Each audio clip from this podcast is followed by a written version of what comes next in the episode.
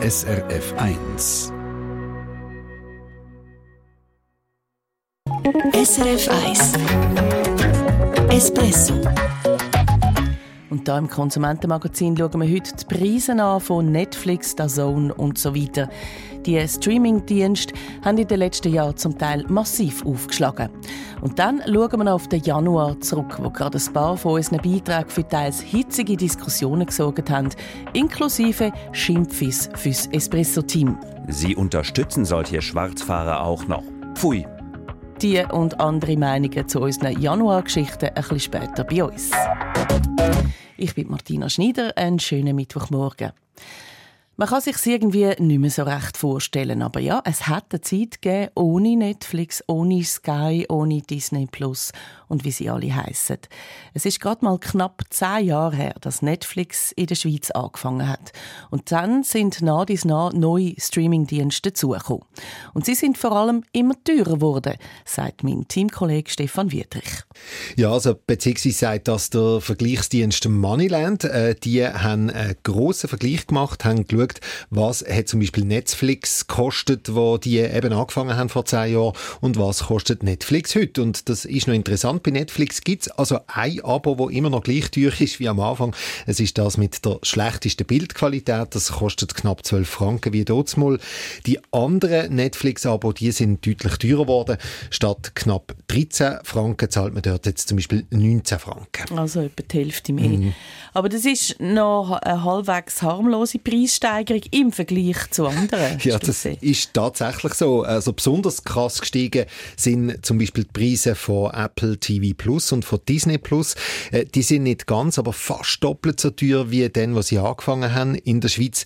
Und es geht sogar noch krasser. Der Zone, das ist ein britischer Sport-Streaming-Dienst. Dort zahlt man heute 35 Franken fürs Monatsabo. Was sie angefangen haben, sind es 13 Franken gewesen. Also eine Preissteigerung von mehr als 170 Prozent. Und Moneyland sagt da ja, das sei die Strategie von diesen Anbietern. Also zuerst mal mit günstigen Preisen anfangen, die Leute ein bisschen lustig machen und dann auf mit den Preisen. Ja, und ich glaube, genau darum wird es halt immer wie wichtiger, um sich ab und zu auch mal einen Moment Zeit nehmen und schauen, was will ich oder was brauche ich wirklich. Mhm. Dann ähm, merke ich ja vielleicht auch, dass ich auf der einen Streaming-Plattform schon lange gar nicht mehr geschaut habe, gleich noch jeden Monat dafür zahlen. Mhm. Und es kommen ja auch immer wieder neue Abo-Varianten dazu. Genau, auch da ist wichtig, dass man immer wieder mal vergleicht. Also zum Beispiel bei Blue Sport, der äh, Sport-Streaming-Dienst aus der Swisscom-Küche, der hat im letzten Sommer ein Monatsabo eingeführt. Das ist zwar verhältnismäßig teuer, 50 Franken im Monat. Dafür kann man eben jeden Monat künden.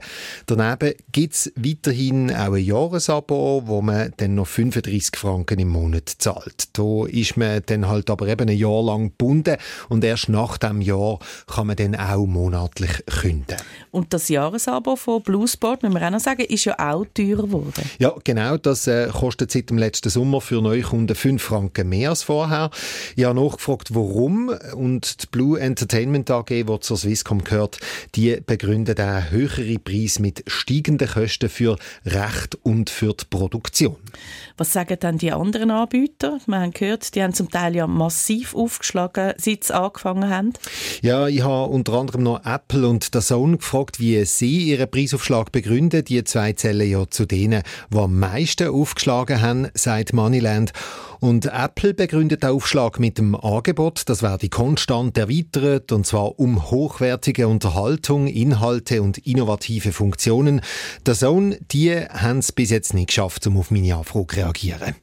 Also, es wird immer teurer und darum jetzt natürlich die Frage, wie kann man sparen, Stefan? Ja, also das Gute ist ja, dass man bei den meisten Streamingdiensten jeden Monat kann künden oder es gibt zumindest bei den meisten ein Angebot, wo man monatlich kann künden kann. Also wir machen es bei uns daheim zum Beispiel so, wir schauen, welche Serie wenn wir als nächstes schauen, dann lösen wir dort ein Monatsabo, schauen diese Serie und künden dann wieder. Manchmal ist man dann halt auch zwei, drei, vier Monate dabei, aber dann kann man halt wieder aussteigen. Ausser man hat dann halt schon die nächste Serie entdeckt, wo man dort gerne schauen. Genau, ja, das ist natürlich ein bisschen Fiese an diesen Streaming-Plattformen. Es gibt äh, so viel zum Schauen, zum Teil auch richtig gute Sachen.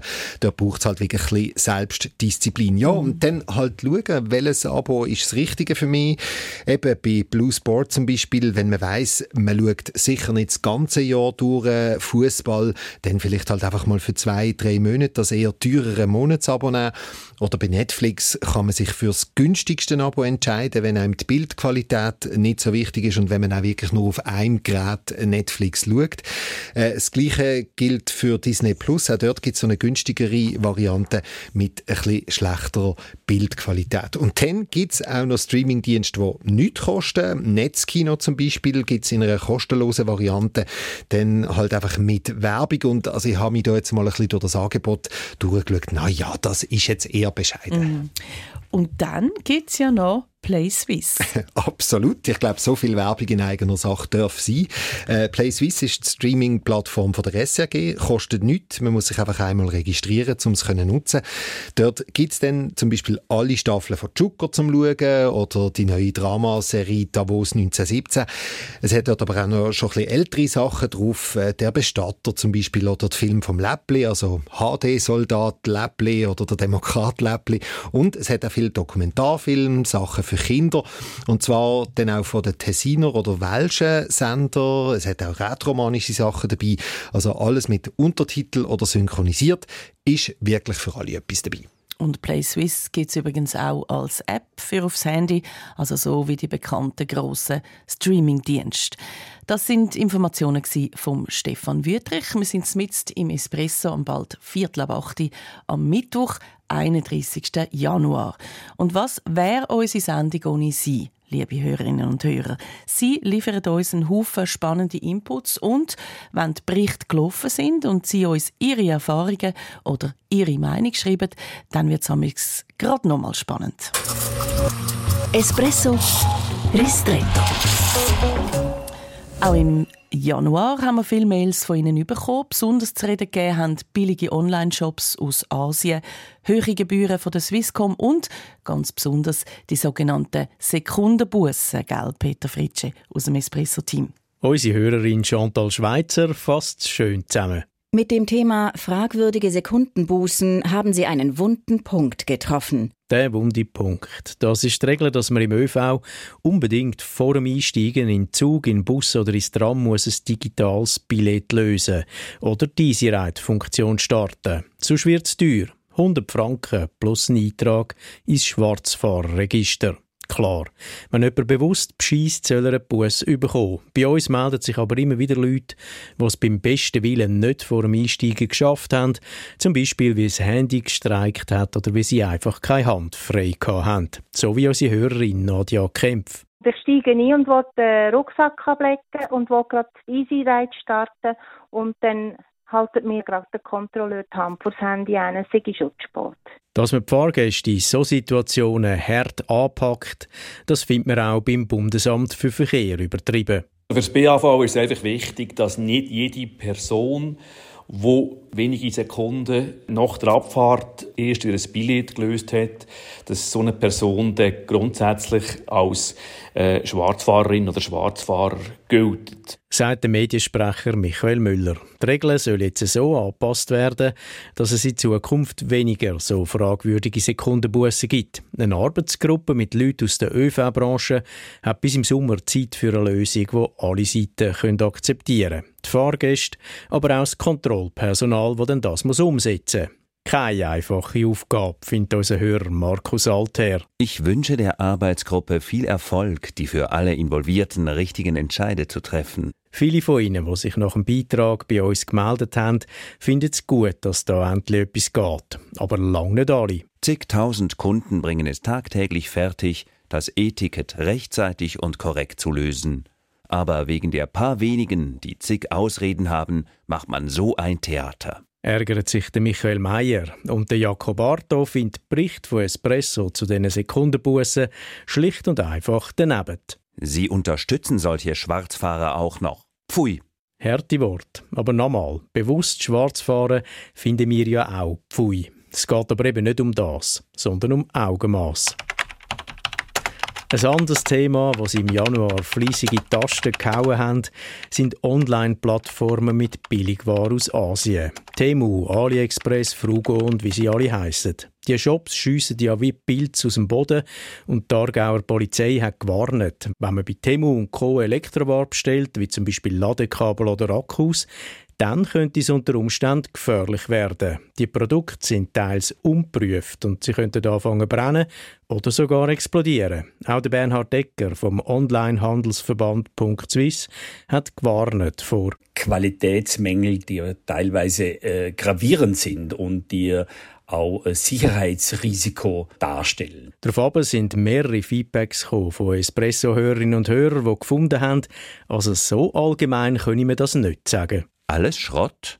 Für mich nein, findet Daniel Schreiber. Er habe schon gute Erfahrungen gemacht und festgestellt, dass man die tupfen gleichen Produkte aus China auch bei Schweizer Anbietern findet. Einfach viel teurer. Es sind aber auch diverse Mails an espresso.srf.ch gekommen, die von negativen Erfahrungen mit Online-Shops und auch von Betrugsmaschen erzählt haben. Damit Sie nicht reinlaufen, dann einmal der Tipp von meiner Kollegin Martina Schneider, was einen seriösen Online-Shop ausmacht. Impressum, Adresse, Telefonnummern anschauen und gute Shops haben ein Gütesiegel. Gütesiegel wie Swiss Online Garantie oder Trusted Shops. Oder was sich auch lohnen kann, mal in Kommentare hineinschauen zu diesen Shops.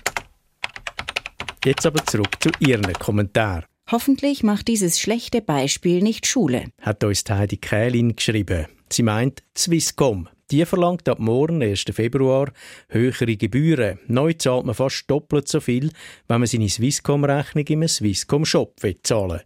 6,90 Franken pro Rechnung. Quasi zur Abschreckung. Jeden Monat zahlen nämlich immer noch rund 50.000 Leute so ihre Rechnung, sagt Swisscom-Mediensprecherin Sabrina Hubacher. Deutlich mehr, als sie gedacht haben. Unsere Mitarbeitenden in den Shops sind vor allem da, um Kundinnen und Kunden zu beraten. Und darum haben wir entschieden, dass wir die Gebühr jetzt erhöhen. Swisscom sagt, es gäbe ja verschiedene andere Möglichkeiten, um die Rechnungen ohne Gebühren zu zahlen. Über das Online-Banking oder das Lastschriftenverfahren zum Beispiel. Und es ist durchaus auch Verständnissumme für die Haltung. Ich finde das Vorgehen der Swisscom absolut berechtigt. Hat uns der Jean-Marc Picard geschrieben. Das Zeitalter vom Rechnungen zahlen im Laden oder am Schalter, das sehe ich doch definitiv vorbei. Und wir sagen Merci für all Ihre Kommentare. Und falls Sie einen von diesen Beiträgen verpasst haben, auf srf.ch-espresso ist angerichtet. SRF 1 Espresso Eine Sendung von SRF 1.